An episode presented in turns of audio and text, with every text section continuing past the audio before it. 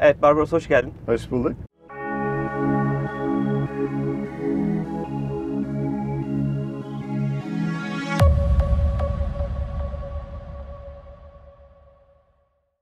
Ee, bizim ilk konuklu Yollarda TV bölümümüz olacak. O yüzden biz de biraz heyecanlıyız. Ee, umarım çok böyle dağıtmadan bu çekimi yapabiliriz. Hoş geldin diyorum. Hoş bulduk. Çok teşekkür ederim. Ee, önce seni bir tanıyalım. hı. Bize yani Barbaros kimdir, ne yaparla istersen bir başla. Sonra Iziko'yu ayrıca sorarak devam Tabii. ederiz. Um, kısaca Barbaros Özbulut'u EasyCo'nun dediği gibi kurucu ortağı ve CEO'suyum. Bütün hayatım aslında Almanya'da doğdum, büyüdüm. Ve bütün hayatımı... Bu arada Arman da öyle. Ben de Süper. Nereden? Ee, Zarland. Zarland'da. Aha. Çok güzel. Seçimler vardı hafta sonu. orada? Uh, 35 yıl. Hadi canım. Evet. Doğdun büyüdün 35 yıl mı yaşadın? Evet. Ben 14 yıl yaşadım. Ya o yüzden yarı, yarı, yarı Alman. Yarı Alman evet. Yok, ben 35 yıl orada yaşadım. Bütün kariyerimi işte Almanya'da, Avusturya, İsviçre, değişik şirketlerde geçirdim. İlk önce Telefonica O2'da aa, başladım. Orası Türkiye, oranın Turkcell denilebilecek bir şirket. Telekomünikasyon aa, tarafında. Ve ondan sonra da 2005 senesinde ilk defa ödeme sistemleriyle buluştum. First Data dünyanın en büyük kredi kartı prosesörü. Orada yaklaşık 5 yıl çalıştım. Ondan sonra da e, Klarna'da, Klarna şu an e, dünyanın en popüler ödeme şirketlerinden bir tanesi. Ben başladığımda 180. kişiydim. E, Şimdi? Şimdi herhalde bir 1400 kişiler. E, ve benim süreç içerisinde iki buçuk sene çalıştım orada. Biz 180 kişiden 950 kişiye e, büyümüştük. O büyümeyi e, gördüğümde ilk defa böyle startupların ne kadar büyük etki yaratabileceklerini aslında orada tanıştım. Çok hızlı büyümüş ama 180'den 1000 bir süre. Evet. Yani 10 kat yani. İnanılmaz. Evet. Ya, o süreç zaten ben hep şey diyorum. bu arada yatırımcılarla falan konuştuğum zaman da diyorum. Ben yapılabilecek bütün hataları zaten Klarna'nın da parasıyla gördüm. yaptım. Onun için şimdi ne yapacağımı çok iyi biliyorum şeklinde. Zaten bütün girişimcilerin başında o olması gerekiyor yani. O hata sürecinden herkes bir geçmesi gerekiyor Evet. ki. Hele ki kendi paranla yapmıyorsan o hataları en iyisi o. o, o daha önemli bir parça yani. evet, evet. Ben herhalde yarı yarı yaptım. Biraz kendi paramla biraz da şey. Hala vergi borcu ödediği için arkadaş. Ee, O süreç içerisinde de işte e, Klarna'da çalışırken e, Tahsin'le tanıştık. E, Tahsin de kendi şirketiyle Klarna'ya yazılım hizmeti veriyordu. İkimiz de Türk olduğumuz için ister istemez bir noktadan sonra işte birazcık şey yaptık işte nasıl bir adam bu, bu nasıl bir adam. İşte Türkler hep birbirine birazcık kazık atar şey olduğu için. Ondan sonra çok profesyonel çalıştığını gördü. O da benim profesyonel çalıştığım. Bir noktadan sonra işte nerelisin, hangi takımı tutuyorsun muhabbetinden sonra o 2011 senelerinde işte bu Türkiye'de e-ticaretin ve dijital Hype'ın olduğu şeyin zaman. hype olduğu zamanlar. İşte ilk böyle ya Türkiye'de bayağı güzel şeyler oluyor falan dedik. Ondan sonra o süreç içerisinde de zaten Türkiye piyasasına bakmaya başladık.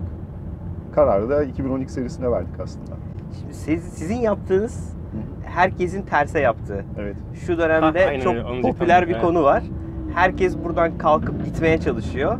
Siz Almanya'dan ki hani fintech'in de hani girişimciliğin de Avrupa'daki bence en hani solid olduğu yerlerden bir tanesinden kalkıp Türkiye'ye geri dönen güzel beyinlersiniz yani. Deliler. O- e, e, beyinler. ben bence deliler ya. Ben hakikaten çok takdir ediyorum. Ya ikinizi de çok seviyorum. Süper adamlarsınız. Girişim yapmak için mi döndünüz Evet. yoksa? Hadi canım. Evet. Vay. daha da daha da inanılmaz Ber- adamlar. Berlin'de miydi şeyiniz? Yok. Sen- aa, Biz aslında ben Nürnberg'de oturuyorduk. Ha, Ama, ama Almanya'da şöyle bir gerçek var. Oturduğunla çalıştığın yerde her zaman aynı Evet. şehir olmuyor. Çünkü Türkiye'de sadece İstanbul'da aslında Evet. hemen hemen bütün iş hayatı. Almanya'da her köyde bile çok büyük bir şirket olabiliyor. Benim Onun için Almanya şeyim var. çok az, tecrübem çok az yani. SAP için Waldorf'a gittim. Hı hı. Çok etkilenmiştim çünkü dediğin gibi küçük küçük kasabalar var. Her kasabada büyük bir şirket var. Evet. Yani Çok- ya sanayi ya yazılım ya teknoloji çok etkilenmiştim ve nüfus çok dağılmış durumda. Çok.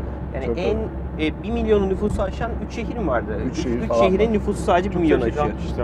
Evet. Büyük başarıydı bir yani. Şeyde hepsi birikmiyor yani. Çok doğru. Büyük bir başarı yani bence. Öyle. Peki Iziko fikri. Evet. Ya önce isim niye Iziko? Oradan başlayalım. Ya bence ya girişimde bizim en zor aa, zorluk yaşadığımız Evet. süreç isim bulmaktı. Aynen. Çünkü ya ödeme ile ilgili bir şey yapmak istediğin zaman her zaman işte bir paylen bir şey yapılıyor. En büyük örneği PayPal. Am, ve biz de dedik ki daha değişik bir şey olsun yani ismimizle e, hiç olmazsa kendimizi birazcık ayıştıralım. Bir de um, benim Klarna'nın CEO'suyla yaptığım böyle birkaç e, görüşmede e, ona da sormuştum niye Klarna diye. O da şey demişti, e, şirketin e, ben isimle limitlemek istemiyorum demişti. E, ve isimle şirketin li- limitlemediğin sürece ileriye dönük ne olacağını bilmiyorsun. EasyCo çok yani bir şeye bağlı olmayan, bir arkasında bir fikir olan ama her yerde kullanılabilen bir isim olduğunu düşünüyorduk. Geliş noktası da aslında şey dedik, ya ödeme sistemleri Türkiye'de çok komplike. Biz bunu daha kolaylaştırmak ist- istiyoruz işte easy ve pay'i nasıl, pay'den nasıl böyle kaytarırız noktasında da şey dedik.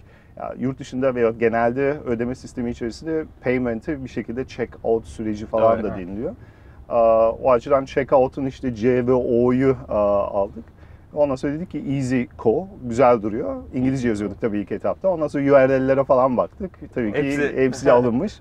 Ondan sonra dedik ya biz Türk şirketiyiz. O zaman Easy'nin Türkçe yazılışı olsun falan böyle. Ee, Ha. Easy yazılışı. akılda ve- kalıcı ama EasyCo. tamam. Ya çok akılda kalışı. Biz tabii çok EasyCo inanılmaz güzel bir şimdi şeyiz. Ondan sonra Türkiye'ye geldik. İlk müşteri telefonda arıyor diyor. Ya EasyJo diye bir şey varmış ya. EasyJo. Türkiye'de kesin İngilizce diye Ondan sonra tabii trak böyle şeyi karizma birden ismin düştü. Onu biz düşünememiştik. Easy Joe. Evet. Şimdi şey diyoruz EasyJo klasiği. yazılır, EasyCo okunur falan. Hala diyen vardır ama. EasyCo mu EasyJo mu? evet artık ama yavaş yavaş oturdu Oturmaya artık. EasyCo. Easy İlk başta e, EasyJo diyen daha çoktu. Ama şimdi artık EasyCo EasyCo. bir brand olarak da e, birazcık daha tanındığı için artık EasyCo diyorlar. İsim bizim şirkette de çok kaotik. Şimdi Hı. FIT aslında hani Future Information Technology kısaltması olarak kurulmuş. O zaman danışmanlık işi yapıyormuş. Şimdi kimisi FIT diyor, FIT diyen var. Yani FIT, FIT diye okuyan var. İşte FIT mi, FIT mi diye soran var. O zor, zor yani. ismi doğru okutturabilmek doğru. büyük bir büyük bir başarı yani müşterilere. Çok doğru. Peki Na- EasyCo nasıl gidiyor? yapıyor? Ve nasıl gidiyor? evet. Evet. EasyCo ne yapıyor? Ben hep EasyCo'da şey diyorum, ödeme kabul etme yani Türkiye'de Hı. ödeme kabul etmenin en kolay ve en hızlı yolu diyoruz. Yaptığımız iş yani core'unda aslında çok basit. E, Eskiden siz bir e, dijital ortamda bir satış yapmak istediğiniz zaman ne yapıyordunuz? Gidiyordunuz bankadan bir sanal pos alıyordunuz ve hatta taksitlendirme falan da sunmak istediğiniz zaman e, bir tane bankayla değil gidip 6 tane Her bankayla çok zor 6 tane süreçten Mağazada geçiyordunuz. nasıl post koyuyorsam her bir bankanın ayrı ayrı taksit yapmak için ya da anlaşmalı artık ortak postlar koymaya başladılar. Dijital dünyada da bunu yapabilmek için gidip her bir bankayla ayrı ayrı anlaşmam gerekiyor. Çok doğru. Ve bunun yanı sıra aslında herkes birazcık daha ön taraftaki zorluğu görüyordu. İşte 6 tane entegrasyon yapacağım, işte 6 tane posum olacak. Bunun bir de arkadaki komplike bir e, dünyası var. Çünkü siz 6 tane bankadan pos aldığınız zaman tabii 6 tane de banka hesabınız oluyor. Ve bunun nakit akışını yönetmeniz gerekiyor, işte bunun mutabakatını yapmanız gerekiyor. Bütün bu süreçleri biz aslında şu fikirle yola çıkmıştık. Bunları daha kolaylaştırmamız lazım. Çünkü gördüğümüz bir e, sayı daha vardı. Biz Almanya piyasasıyla Türkiye piyasasını birazcık kıyasladık ve Almanya'da işte 2.7 milyon KOBİ var. E, KOBİ diyeceğimiz işte Small and Medium Sized Business. E, Türkiye'de 2.5 milyon. Dedik ki Almanya'da kaç tane KOBİ e, dijital ortamda satış yapıyor? Ve o zaman 2011 senesinde bu 750 bin e, merchant account vardı. Türkiye baktığımızda Türkiye'de o zamanlar herhalde böyle 20 ile 30, ya 20 ile 30 bin arası ki tam böyle sayıyı bulamıyoruz hala. Ama yani 750 bin değil. Ve ondan sonraki şeye baktığımızda birazcık daha gidişata da baktığımızda işte Türkiye birazcık Almanya'nın böyle 7 yıl gerisinden, Gerisinden geliyor. geliyormuş gibi bir e, hissiyata kapıldık ve dedik ki bir gün burada ciddi bir e, dalga gelecek ve bu dalgayı yönetmek için e, PayPal'ın bir şekilde e, Almanya'da çok iyi yaptı başka Western World'da e, çok iyi yaptı. Bu dijitalleşme sürecin payment enabler dediği yani e, ödemeyi sunan Dijital ortam. şirketi hı. olabilecek bir yapıya geçmemiz gerekiyordu. Ve biz de aslında EasyCo ile kendimizi orada konumlandırdık. İlk etapta küçük ve orta ölçekli şirketlerle başlayıp onlara bu hayatlarını kolaylaştırma, bizim web sitemize gelip çok kolayca bir hesap açıp çok kolay bir ente yani YouTube videosunu nasıl embed edebiliyorsan ödeme sayfasında öyle embed edebiliyorsun ve kolayca entegre edebiliyorsun. Ve 24 saat içerisinde aslında alt aşaması. e, geliyorsun ve bütün bankaların kart ailelerine taksitli de şey sunabiliyorsun. Bu Yani işimizin core yapısı bu. Ama bir de arkada fraud kısmı var ki bence Türkiye'de önemli hikayelerden bir tanesi de o. Tabii. Çünkü Türkiye'de chargeback çok fazla. Yani ben bankayla bir anlaşma yaptım. Sanal pos aldım. İşte bir işlemden dolayı alışveriş yapan müşteri dedi ki ben bunu almadım. Banka direkt bunu üye işlerine chargeback olarak yansıtıyor. Onu yönetmek yani o işlemi yapanın gerçekten iyi niyetli mi kötü niyetli mi olduğunu anlamak da ciddi bir iş. Çok Onu da doğru. veriyorsunuz. Çok doğru. Bir şey söyleyeceğim yalnız bu birazcık algı olarak böyle şey yapılıyor ama Türkiye'deki chargeback oranları e, Avrupa'dan veya yüksek değil. dünyadan çok daha yüksek değil. E, Ve hatta biz kendi altyapımıza baktığımız zaman bizim şu anki chargeback e, oranımız işte e, 0.4'lerde E, ve çok düşük. E, Ve buna baktığım zaman ben bazen hatta şey diyorum, e, chargeback oranı çok düşük olduğu zaman e, aslında bir yerde ciro kaybediyor e, noktasına geliyorsun. Çünkü e, o... Belli işlemleri almadığın için diyorsun. Evet, Ha. yani onun için orada acceptance rate ve e, chargeback oranı böyle e, el ele gitmesi lazım. Yani oraya bakılırsa aslında Türkiye'de çok, yani bizim altyapımızı veya bizim gibi şirketlerin altyapısını kullanan şirketlerde o kadar yüksek değildir. Ama Çünkü öyle bir algı var. Biraz da şey yani onboarding'de de aslında eliyorsunuz galiba Tabii. değil mi? Yani her merchant'ı da sisteme almıyorsunuz. Her Çok satış doğru. yapacak olan. Yani ben işte ne bileyim bir şahısım, şirketim bile yok. İşte bir internetten ne bileyim bir oyun sistem var ya da bileyim bir içerik sistem var. Tabii. Geliyorum bana hemen bir sanal pos aç dediğimde de hemen de açmıyorsunuz. Tabii yani. açmıyoruz. Ee, Bazı e, şeylerde de yani oradaki onboarding sürecini yönetmeniz aslında orası bence bu işin e, en core önemli şey. noktası. En az konuşulan yer ama en önemli noktası. Çünkü genelde bakılırsa hani e, fraud dediğin zaman, sahtekarlık dediğin zaman herkes tüketicinin sahtekar olabileceğini düşünüyor. Ama Daha çok merchant ödeme tarafında. şirketlerinin Evet. en çok gol yediği yer aslında sahtekar üye işyerleri tarafından. E, Onun için orayı doğru e, onboard etmek ve orada doğru şirketlerle çalışmak ve e, ondan sonra belki bazı noktalarda şey diyebiliyorsunuz. Tamam fazla bir şey yok, bilgisi yok yani bizde yeterince verisi yok. Ama biz bunu onboard edelim ama ondan sonra mesela ödeme süreçlerini birazcık daha e, uzun tutuyoruz. Ve bu şekilde içerisinde ortalama birisi ki bu Türkiye'de çok daha hızlı yan yani birisi bizim benim kartımı çalıp alışveriş yaptığı anda genelde şöyle 12 ile 14 gün arasında insanlar uyanır ve şey yapar. kart Aa, kullanılmış. Türkiye'de bu çok daha çabuk oluyor çünkü Türkiye'deki banka sisteminde o kredi kartı ekstrene çok çabuk daha yansıyor ve bunu online ya görebiliyorsun. da notifikasyon geliyor, Notifikasyon SMS geliyor. Şurada Evet. şöyle bir alışveriş yaptım farkında Çok mısın doğru. diyor. Onun için bu süreçleri e, Türkiye'de çok daha iyi yönetebiliyoruz. Bu yurt dışında bu kadar şey değil. Yani Smooth değil dijital orası. değil, smooth değil.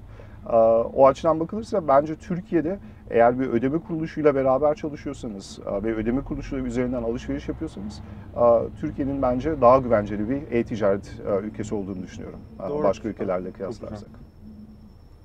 Globalde Globalde online ödeme nereye gidiyor? En son PayPal'ın Türkiye'nin çıkmasıyla bire gitmediğini düşünüyorum ama Evet. hani hakikaten büyük resimde Hı hı. online ödeme Ya, Nasıl görüyorsun? Globalde şöyle bir şey var. Genelde ödeme konuşulduğu zaman ödeme her zaman işte e, global ödeme çözümleri, global e, ödeme şirketleri falan diye deyimler e, duyuluyor ama ben ödemenin global bir şey olduğunu düşünmüyorum. Yani Çünkü En- regülasyon var değil mi? Yani? ya regülasyon var, değişik alışkanlıklar var, değişik ülkelerin değişik ödeme metotları var. Yani o açıdan bakılırsa aslında ödeme çok yerel bir şey ve çok yani bir coğrafyaya odaklı bir şey. Ve Avrupa'ya bakıyorsun mesela, Avrupa'da Hollanda'ya bakıyorsun, iDeal diye bir ödeme metodu popüler, en popüler ödeme. E, Ondan sonra Almanya'ya bakıyorsun işte fatura ve onların direct debit denilen işte bankadan çekilen bir şey var.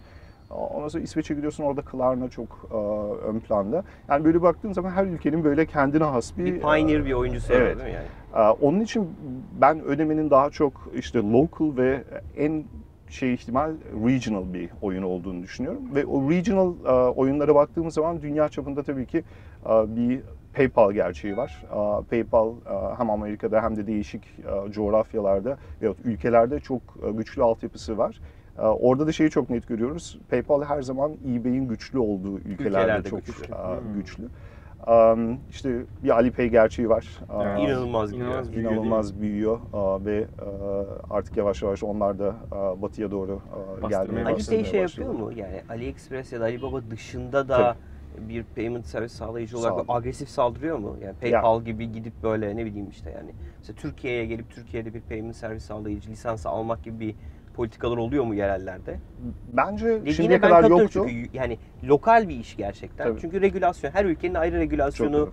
ayrı dediğin gibi teknolojisi, altyapısı, otoritesi var. Çok her doğru. birine ayrı ayrı uyum sağlamak ciddi bir iş. Çok doğru. Yani hepsi başka bir challenge yani. İşte dediğin gibi PayPal'ın Türkiye'de yaşadığı da Türkiye regülasyonuna uygun davranmadığı için PayPal Türkiye'de bugün değil. Belki yarın olacak Çok ona karar verip ama e, günün sonunda her gittiği ülkede benzer bir challenge herkes yaşıyor. Bütün Çok ödeme alıcılar için. Çok doğru. Onun için de zaten e, böyle başka ülkelerdeki gibi, e, başka alanlardaki gibi hemen e, işte 14 tane ülkeye açılalım. Ondan sonra bu işi işte global expansion'da şeye götürelim diye bir yapı yok. Çünkü orada dikkat etmeniz gereken konu dediğim gibi e, biz Klarna ile bunu çok net yaşıyorduk. Ya Klarna'nın bir banka lisansı vardı ve Avrupa genelinde geçerliydi. Ama yine de her ülkeye gittiğin zaman e, yapacağın işlemler içerisinde yine e, detayda Bir sub lisans işi Evet, giriyor değil mi? sub lisans olmasa bile oradaki prosedürler daha değişik oluyor ve e, ürününü ve e, bütün altyapını ona göre adapte etmek zorunda kalıyorsun. E, O açıdan bakılırsa yani ödeme şirketi olduğun sürece veyahut bir e, payment company olarak global expansion'a çıkmak e, o kadar da kolay değil. Peki uzun vadede şey olacak mı? Mesela regülasyonlar daha böyle bütün ülkelerin arasında tek bir zemine oturur Cross mu border acaba? hikayesi ciddi bir problem ya. Mesela Arman'ın yaşadığı ciddi bir problem. Arman yurt dışında şey değil mi? Eğitim veriyor. Evet. Udemy üzerinden eğitim üzerinden veriyor. E, Udemy'den parasını normalde PayPal'la getiriyordu Türkiye'ye. Şimdi Alman vatandaşı olduğu için yırttı Almanya'ya götürüyor parasını. Ama e, bu bir ihtiyaç. Yani ben atıyorum işte bir eğitim veriyorum ya da eBay'de bir satış Bilgi yapıyorum. satmak artık şey Tabii tabii yani dünyanın her yerine Aynen satabileceğin bir şey. O yüzden o nasıl olacak yani? Mesela siz İran'da çok güzel bir şey yapıyorsunuz. Aynı problem orada da var. Çok doğru. Ya ben İran'da ticaret yapıyorum. İran'daki nihai tüketici kredi kartıyla benim ürün ya da servisimi almasını istiyorum. Ama parayı nasıl getireceğim buraya? Ama orada benim potansiyel bir müşteri kitlem var. Orada Iziko mesela İran için bunu çözmeye başladı. Çok doğru. Biz aslında İran'la başladık. E, Çünkü orada e, çok e, nasıl diyeyim yeni açılan bir e, bir piyasa ve inanılmaz bir potansiyel var. E, Şu anda işte Atlas Global gibi, işte Modernisa gibi, Taşıt gibi değişik şirketler bu hizmetimizi kullanıyorlar. Ve İranlı birisi artık kendi setup kartıyla ki İran dışında hiçbir yerde aslında şu an kabul edilmiyordu. İziko entegrasyonu ile birlikte artık Türkiye'deki e-ticaret şirketleri İran'a satış yapabiliyorlar. Bu Hmm. Bence çok güzel ve biz İran'la başlayıp aslında bunu dediğiniz gibi değişik ülkelere e, böyle adapte ediyoruz ama bunun işte bir inbound bir outbound var. Evet. E, Şimdi e, bizim yaptığımız ilk çalışma içerisinde şunu net bir şekilde görüyoruz. Artık Türkiye'deki bir e-ticaret şirketi ürünlerini değişik ülkelere satabiliyor. Evet. İşte Hollanda'ya satmak istiyorsa ID ile ödeme kabul edebiliyor. Veyahut Almanya'ya satmak istiyorsa Sofort e, ve e, Girope'yi. Rusya'ya ise satmak istiyorsa Kiwi, Yandex e, kullanabiliyor. E, Bunlar outbound olan yapı. Sizinkisi ama birazcık daha inbound, Inbound aslında. O inbound tarafında da e, artık e, bizim international sales dediğimiz biz e, değişik e, globalde çalışan şirketlerle artık iş ortaklıklarına gidiyoruz. Ve burada da aslında yapacağımız nokta eBay veyahut değişik marketplace yapısında çalışan şirketlerin Türkiye'deki satıcılar için aslında buradaki yerel bir ödeme şirketiyle bu ödemeleri kabul etmelerini şey yapmamız lazım. Bu arada Bu şöyle mi olacak? Ben Türkiye'deki bir satıcıyım. Hı hı. eBay'de bir satış yapıyorum. İşte telefon satıyorum. hı. Ee, eBay eğer Türkiye'deki bir satıcının mağazasında bir ürün satılıyorsa EasyCo üzerinden aslında transaction'ı geçirip Hı hı. yurt dışındaki kredi kartının o ödemenin EasyCo tarafından merchant'a ve eBay'e gitmesini sağlayacak Bizim aslında. hedefimiz tabii ki e, bu. E, Burada da e, görüşmelerimiz var değişik değişik şirketlerle. Bunun yanı sıra yaptığımız aslında çok güzel bir iş ortaklığı daha var. Shopier diye bir şirket var bilmiyorum hiç Shopier. duydunuz mu? E, Go Shopier e, web sitesinde. Onlar e, bizim altyapımızı üzerine çok güzel bir çözüm e, oluşturdular Güzel ve çözüm. e, bir e-ticaret çözümü ve yurt dışına satış yaptığın zaman aslında e, çok güzel bir link e, oluşumuyla bu linki müşteriye gönderip o link üzerinden yurt dışından ödeme kabul edebiliyorsun. Ve bu iş ortaklığıyla birlikte aslında bizim de değişik platformlarda Aa, artık çok Ben en kolayca bir... seçeneği şeyde gördüm. Shopify'da gördüm. Hı hı, Shopify'da inanılmaz. PayU, Garanti Sanal Post gördüm. Evet. Ben inanamadım. Hı hı, Yani hiç beklemiyordum Garanti Sanal Sanal Post'tan. Yani PayPal inanılmaz derece çok seçenek var. hı hı. Ve hakikaten şey gösteriyor. Aslında bayağı bir oyuncu var. Tabii. Ve hepsi de şu ortak platformlar, marketplace'lere saldırmaya başlamış Çok iyi. gibi gözüküyor yani. Shopify e, daha çok bir e, aslında Türkiye'de de benzer olan Ideasoft gibi, TG Ha, Maxx aynen, gibi şey aynen. olan e, e-ticaret altyapısı sunuyorlar. Ve orada da ödeme entegrasyonları var. E, ve oraya da bakılırsa aslında onlar da yavaş yavaş değişik yörelere yani Lokal oyunculara da gitmek için mecburen gitmek için muhakkak ödemeyi solve Geçmiş etmeleri lazım. Ve orada da yerel oyuncularla da entegrasyonlar yapıyorlar. Gerçi onlar kendileri entegrasyon yapmıyorsa e, API'lerini açıyorlar ve diyorlar sen ki siz gelin sen gel benle olun. Ben de entegre customer var bekliyor. Evet evet. Ee, o açıdan bakılırsa e, stratejide birazcık büyük oyuncular da artık ona doğru gitti. API'lerini dışarıya açıp ya sen eğer bu çözümü sunmak istiyorsan gel bana entegre Gel ol. sen bu sefer entegre ol diyor. Yoksa bayağı takla atmak gerekebiliyor ben biliyorum. Tabii bekliyorsun yani. Orada Evet. bir de sıralama gerekirse işte Almanya piyasasındaki ödeme metodunu mu yoksa Türkiye'deki mi derken hep bir sıralamaya girmesi gerekiyor. Böylece aslında API'sini dışarıya açıp kim benden beraber çalışmak istiyorsa entegre olsun. Peki şekilde. Bitcoin tehdit mi fırsat mı? Ben Bitcoin'e inanmıyorum. Yani personally inanmıyorum.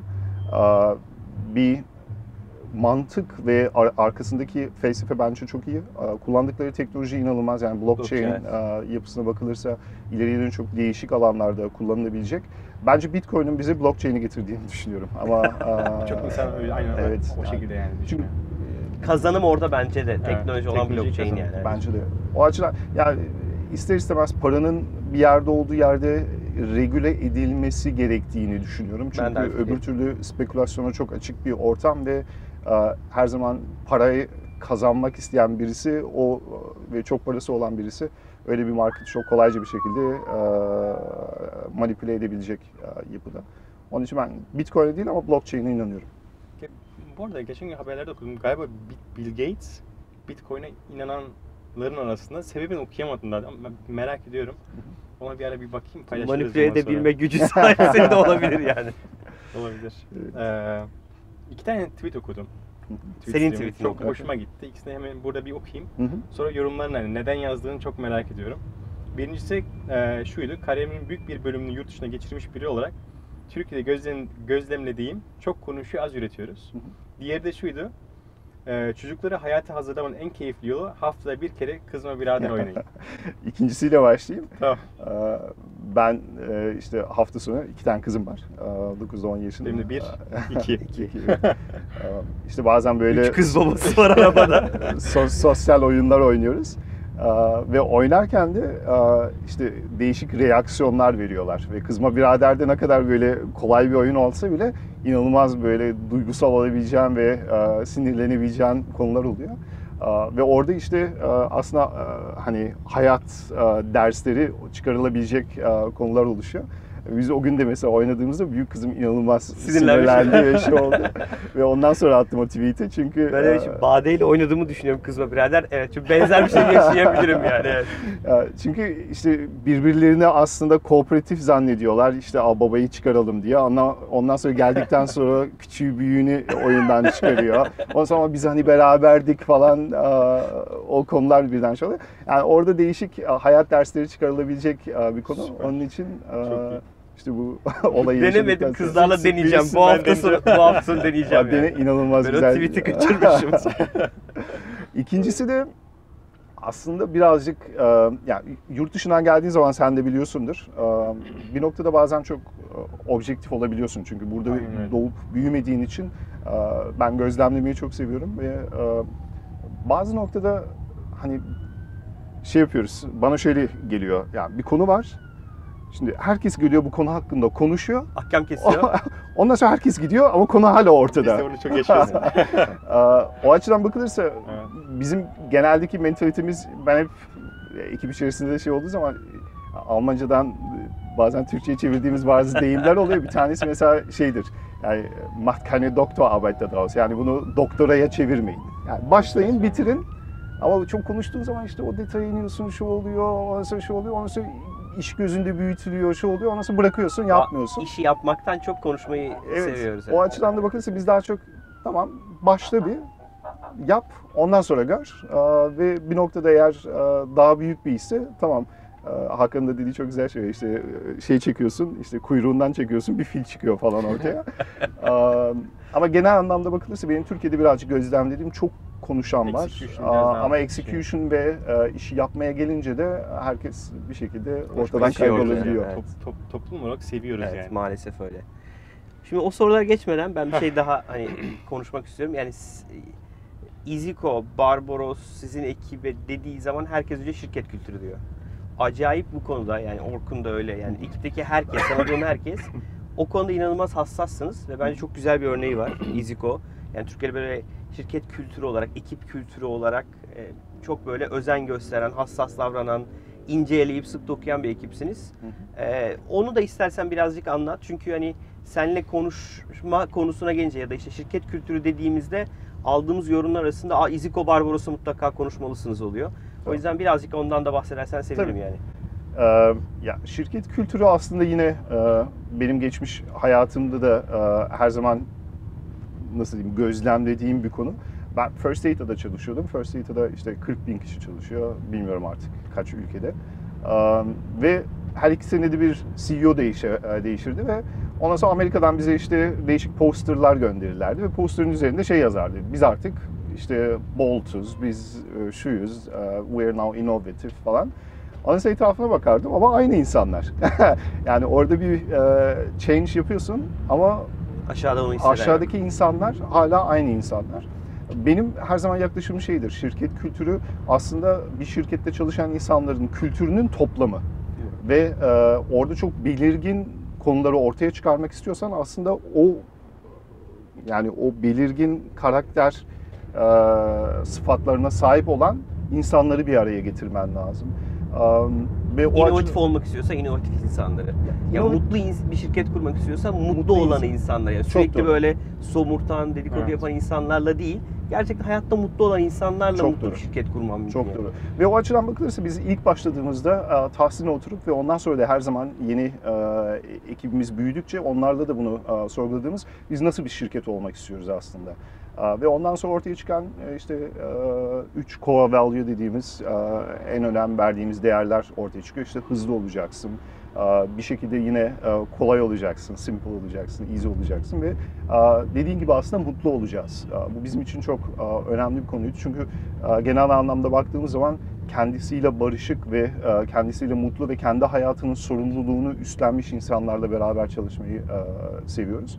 Çünkü o insanlar kendi hayatının sorumluluğunu alan başkasının da sorumluluğunu ve bir ekibin veyahut e, bir şirketin de sorumluluğunu alabilir e, duruma geliyorlar. Bu şekilde başladık ve e, doğru insanları bir araya getirmeye çalışıyoruz ve bu arada bana sordukları zaman sen ne yapıyorsun bütün gün? Ben her zaman söylediğim şey ben doğru insanları bir araya getirmeye çalışıyorum ve ben şirketin CEO'su olarak en büyük sorumluluğumu orada görüyorum. Ve şimdi kendi içimizde de baktığımız zaman artık da bir şirket büyüyor. Şimdi Kaç kişi oldunuz? 80 kişiyi geçtik. Ve çekirdek bir ekip kurup o çekirdek ekipte ilk başta bayağı bir değişim yaşadık. Çünkü o ilk Kaçınılmaz, 10 kişiyi evet. bulmak e, bence çok önemli bir konu.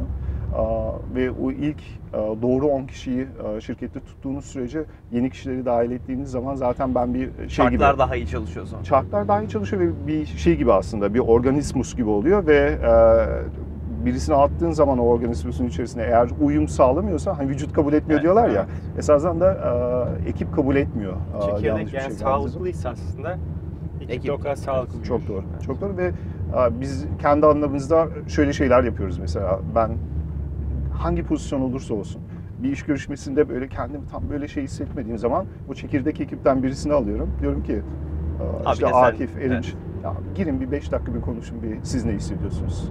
Yani bu açıdan bu arada bunu Amazon'da yapıyormuş. Bar Raiser diyorlar.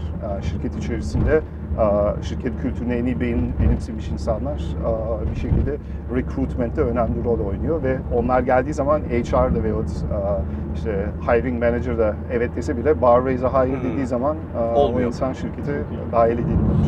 Peki. Şimdi arka arkaya bir 10 fire tane question. hızlı sorumuz var sana. Toparlıyoruz. Tamamdır. İlk soruyu ben sorayım. Tamam. İdolün kim? Ya, futbol oynuyordum ben. Oğuz Çetin'di. futbol bazında. E, iş hayatımda da bakılırsa e, Steve Jobs'u bayağı beğeniyorum. En girişimci dostu şirketi sence hangisidir? Girişimci dostu. Dostu. Şirket. Türkiye'de yani girişimciye destek olan şirket olarak Enterprise'da kimi görürsün? Kimseyi görmüyorum da diyebilirsin. Geçelim ona. Tamam. Günün verimliliğini arttırmak için uyguladığın bir rutinin ya da bir alışkanlığın var mı? Yani daha verimli bir gün geçirmek için yaptığın şeyler var mı? Ya ben insanlar ofiste olduğu sürece insanlarla zaman geçirip e, maillerimi daha çok e, ya çok erken ya da çok geç cevaplamaya e, dikkat ediyorum. Okey. Ee, kendinle ilgili bir şey değiştirebilseydin ne olurdu? Daha sabırlı olmak. ya bunu öğrendim bu arada son süreç içerisinde. 5. Ee, dünya üzerinde herhangi bir yere bir billboard koyma şansın olsaydı nereye koyardın ve üzerine ne yazardın? Ya aslında Stanford Üniversitesi'nin önüne koyardım herhalde ve derdim ki eee, Türkiye için reklam yapardım buraya daha çok insan gelsin diye. Süper. En çok hediye ettiğin kitap hangisidir? Eğer varsa. Sophie'nin Dünyası. Sophie. Hadi canım. Süper. Ee, favori bir filmin, podcast'in, bir YouTube kanalın Kanalı. yani böyle favori takip ettiğin bir şey. Ben Film olur, belgesel olur, YouTube olur, blog Ya, olur. şeylerini YouTube videolarını seyrettiğim eee, ve çok beğendiğim insanlar var. Eee, bu işte Airbnb'nin CEO'su Brian. Hmm.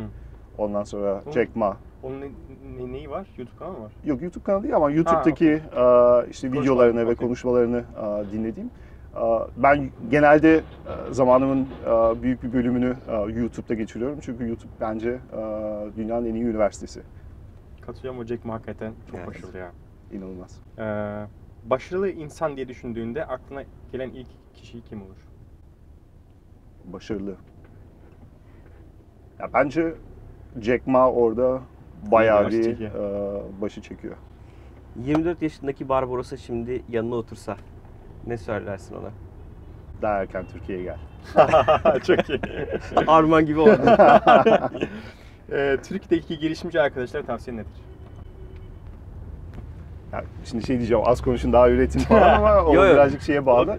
Aa, ya girişimci arkadaşlara bence çok çabuk comfort zone'a Geçiyorlar. girilebiliyor Türkiye'de. Yani bu bence Türkiye'nin genel bir problemi çünkü hava iyi, işte yemek iyi, her Ortam şey güzel. ortam güzel. Aa, Orada insan çok çabuk böyle kendini bir şey zannedip aa, işte o comfort zone'a çok erken girebiliyor. Bence en önemli şey ve ki bir şirket yönetiyorsan şirket Orası. içerisinde de kendini ve insanları o comfort zone'dan dışarıya ittirmek çok önemli. Aa, O bazen en zor aa, şeylerden bir tanesi ama aa, bunu yapmak bence bunu yaptığın sürece başarılı olabiliyorsun. Aa, Biz de bazen şirket içerisinde şeyi hissedebiliyorsun. Ya nereden nereye geldik, ne kadar güzel oldu falan ama aa, bence önemli olup nereden nereye geldiğin değil, aslında bundan sonra nereye gideceğine bakmak. Aa, Ve orayı Konfor zorlamak. kalarak da oraya gidemezsin. Gidemiyorsun. Aynen öyle. Barbaros çok sağ ol ya. Çok- çok Vallahi süper oldu. Bence çok teşekkür ederiz. Ağzına sağlık. Çok teşekkürler. Ee, inşallah e, bunu herhalde bir böyle hızlıca bu hafta yayınlayacağız.